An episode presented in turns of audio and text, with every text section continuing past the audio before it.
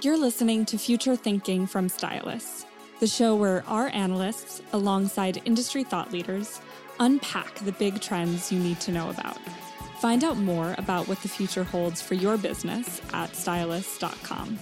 Hello, and welcome to Future Thinking from Stylus. I'm your host, Christian Ward, and on today's episode, I'll be talking to Kerry Thorpe, Head of Communications at Ben & Jerry's, about all aspects of the company's activist mission, from balancing purpose and playfulness to ensuring brand fans are engaged long term.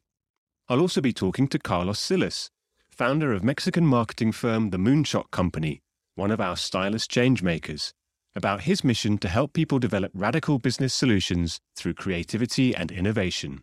And stick around to the end for our next big opportunity feature, where we highlight a vital consumer need or challenge that's yet to be solved.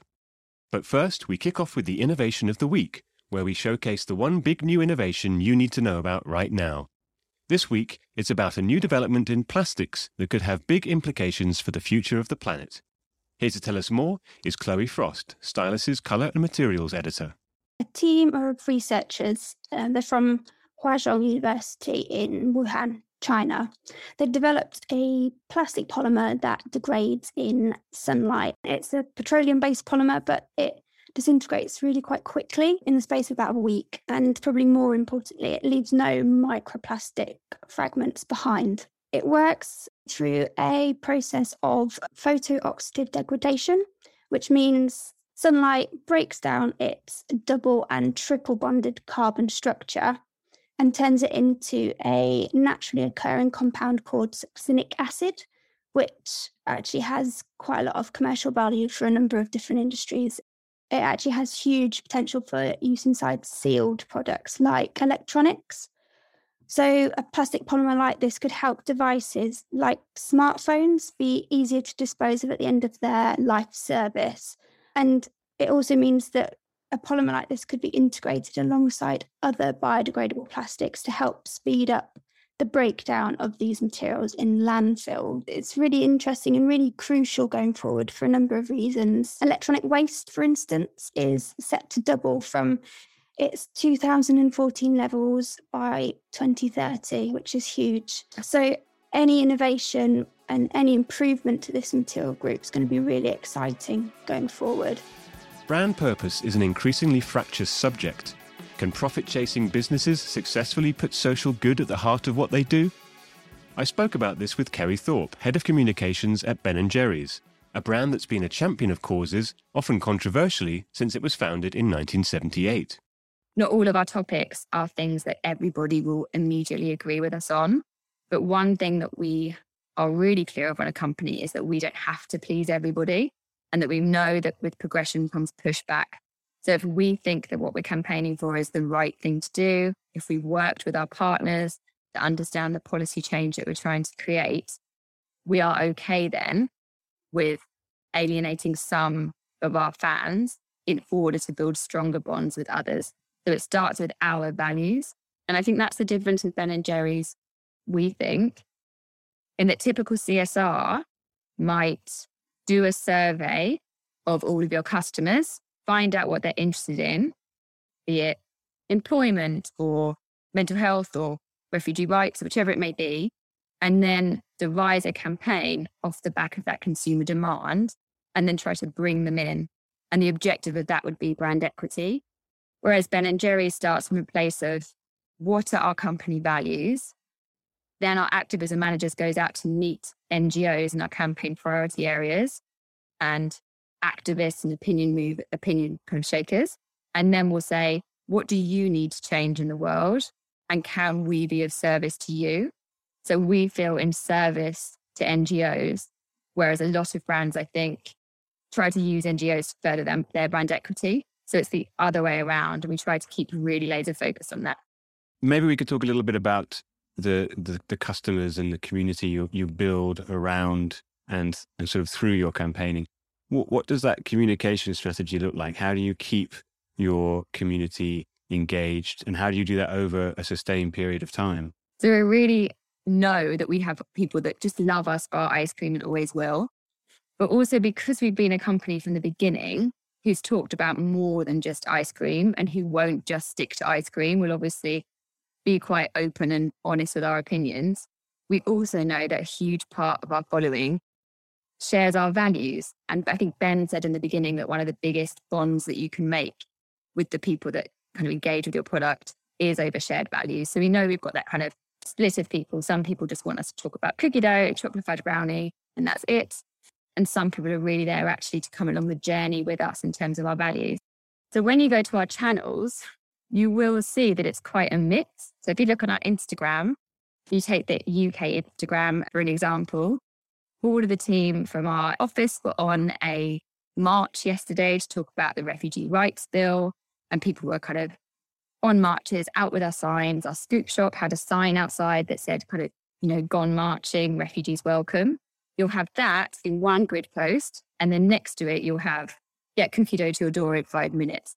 So it really is a balance of these two things. And I think we've tried in the past to say, should we have a ratio of this many flavor posts and this many funny posts and this many activism? And then we felt like actually we don't need to be that regimented. It's just like conversations that you'd have with your friends. You wouldn't say with your friends, listen, if you can talk about music and film for two thirds of our conversation, and then you can talk about something deeper for the other third, it just wouldn't work.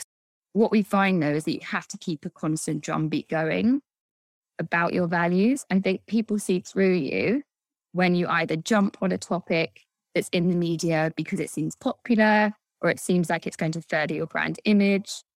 And if you're just asking someone to sign a petition in January and then you don't talk about that topic until the next time come around where you, where you want something from them, I think, you know, our fans wouldn't like that at all. So we do try and have a consistent voice. And what about internally? How does this work? How do you ensure that you're coming from a position of authority and authenticity and you're getting a diversity of opinion? Yeah, so I think what's really important is the starting point. So it's so, so important to not start from an objective of brand equity. Um, it has to start from what is the impact that we would like to see in the world? What is the change we're trying to create?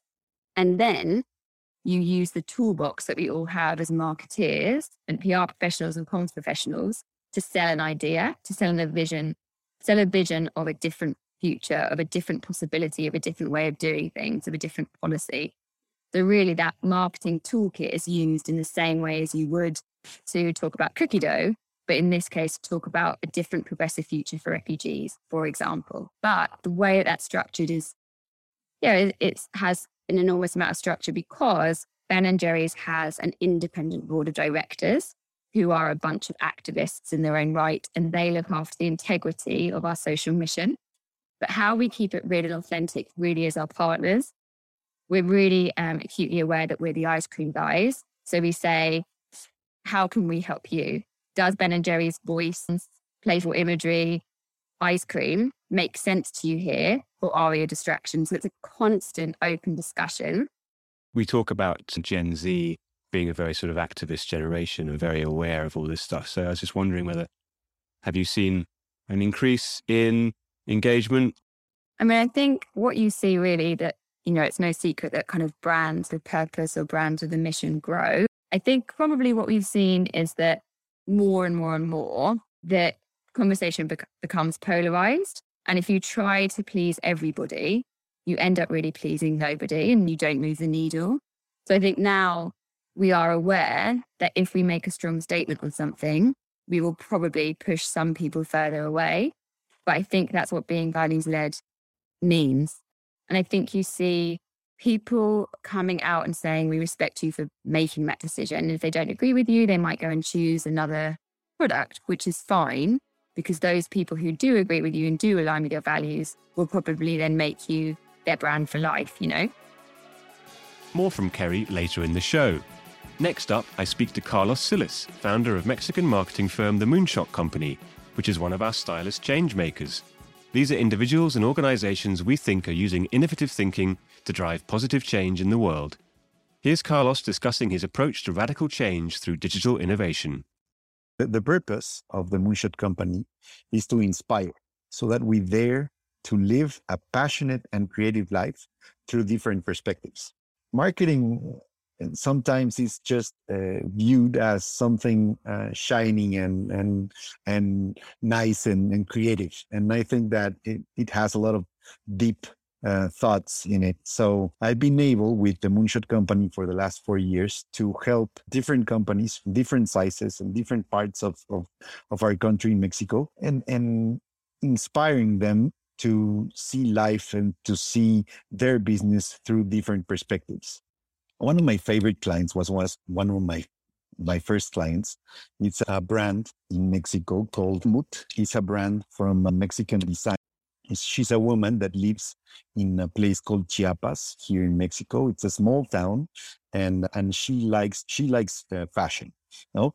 But her passion and her purpose is to work with the indigenous people in order for for her for her to help them so she designs all these fashion wares and, and retail for retail. And but the indigenous uh, women from the, her town, they they introduce kind of their work in her fashion. So it's amazing. And when I when I spoke to her first, she was really amazed by all that you can do in digital. She was uh, just doing uh, physical stores and and selling well but she hadn't even social media strategy in order for her to to sell her story and began working with me and and I went there to Chiapas and she worked with I don't know 20 20 people with her and also with plus 100 indigenous people and she took me to the small towns to see them and to see how she was changing their lives and so uh, I I helped her made her digital strategy in order for her to become uh, bigger and start selling not just in Mexico but globally. And so uh, a couple of uh, a couple of months afterwards, she began doing her digital strategy in social media specifically, and that opened for her some big doors in the fashion industry here in Mexico. And a year after, she launched her e-commerce site and now she's selling more than in her e commerce, more than in a physical store. Now, the next big opportunity. This is where we look at consumer needs and gaps in the market that still need to be addressed by brands, businesses, and startups. I asked Kerry Thorpe for her thoughts. I'm hoping this changes, and I've seen it change in the last few years. But having vegan food that is not a slight disappointment or that people don't perceive as being slightly less than everything else or see as being kind of the one off treat is something that I think brands that have both a non vegan and a vegan offering are going to keep kind of juggling in their minds for years to come. But I think we might be on a tipping point for that now, but how to just make sure that being a vegan, choosing vegan products is not seen as a compromise and is seen as something that is just as enjoyable as something else and not a little bit less than is definitely something I see loads of brands working on at the moment, whether it's you know, fast food chains bringing out the vegan burger or vegan chicken nuggets or whichever it might be.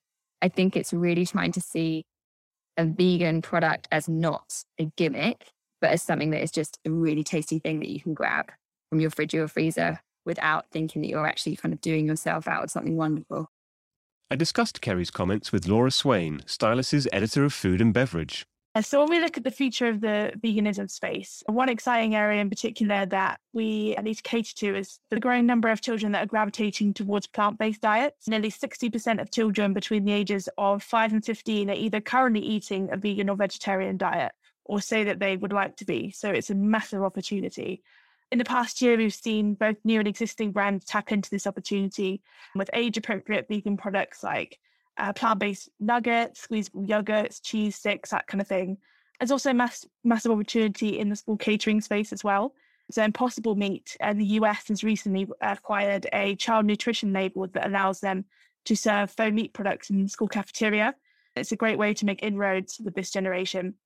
And then in the UK, uh, plant-based brand Meatless Farm is working with 13-year-old chef and vegan influencer Omari McQueen on, on an online campaign to encourage schools to add more vegan food to their menus. And one thing I would caveat though, it's quite a nuanced market. Not everyone agrees that a completely plant based diet is healthy for a child. There's research on either side of the argument. But I think education here is really important for parents so they can understand what sorts of nutrients that their children are going to need if they're going to go completely one way or the other.